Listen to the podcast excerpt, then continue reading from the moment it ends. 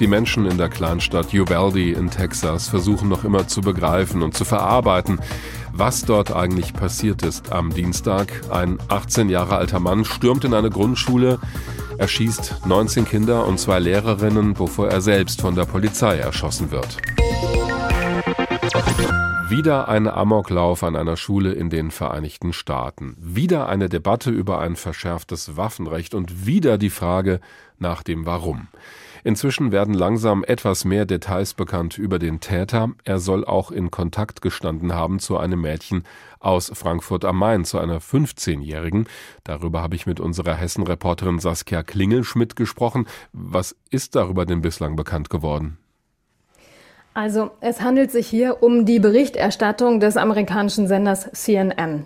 Mittwochabend wurde ja schon berichtet, dass der 18-jährige Amokläufer aus Uvalde jemandem geschrieben haben soll. Und zwar, wie du sagtest, einem 15-jährigen Mädchen aus Frankfurt hier in Deutschland.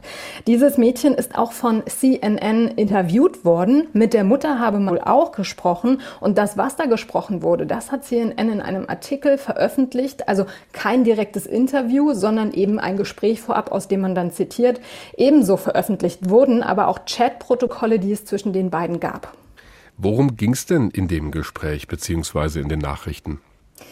Dieses Mädchen und der Täter, die sollen seit Anfang Mai miteinander Kontakt haben, Nachrichten geschrieben haben, aber es wurden, so wie es dieses Mädchen dem Sender berichtet, wohl auch Videos verschickt.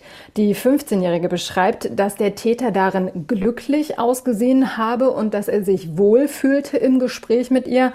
Ob sie auch tatsächlich miteinander gesprochen haben, sprich telefoniert haben, das ist nicht klar. Kurz vor dem Amoklauf, da soll er über seine Großmutter geschrieben haben, sich über sie beschwert haben und auch geschrieben haben, dass er der Frau in den Kopf geschossen habe.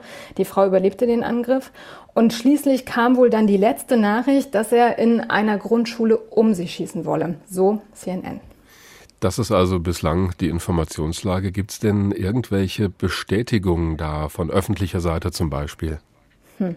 Also in und aus Hessen nicht. Wir haben uns gestern und heute mit den hessischen Behörden in Verbindung gesetzt, sprich mit dem LKA, dem BKA, aber auch mit dem hessischen Innenministerium gesprochen. Und demnach gibt es und gab es wohl schon Recherchen über eine mögliche 15-jährige Frau oder Person aus Frankfurt, aber bisher eben keine Bestätigung darüber, weder zu der Person, über irgendwelche Chats, beziehungsweise dass das Mädchen die Polizei informiert hat.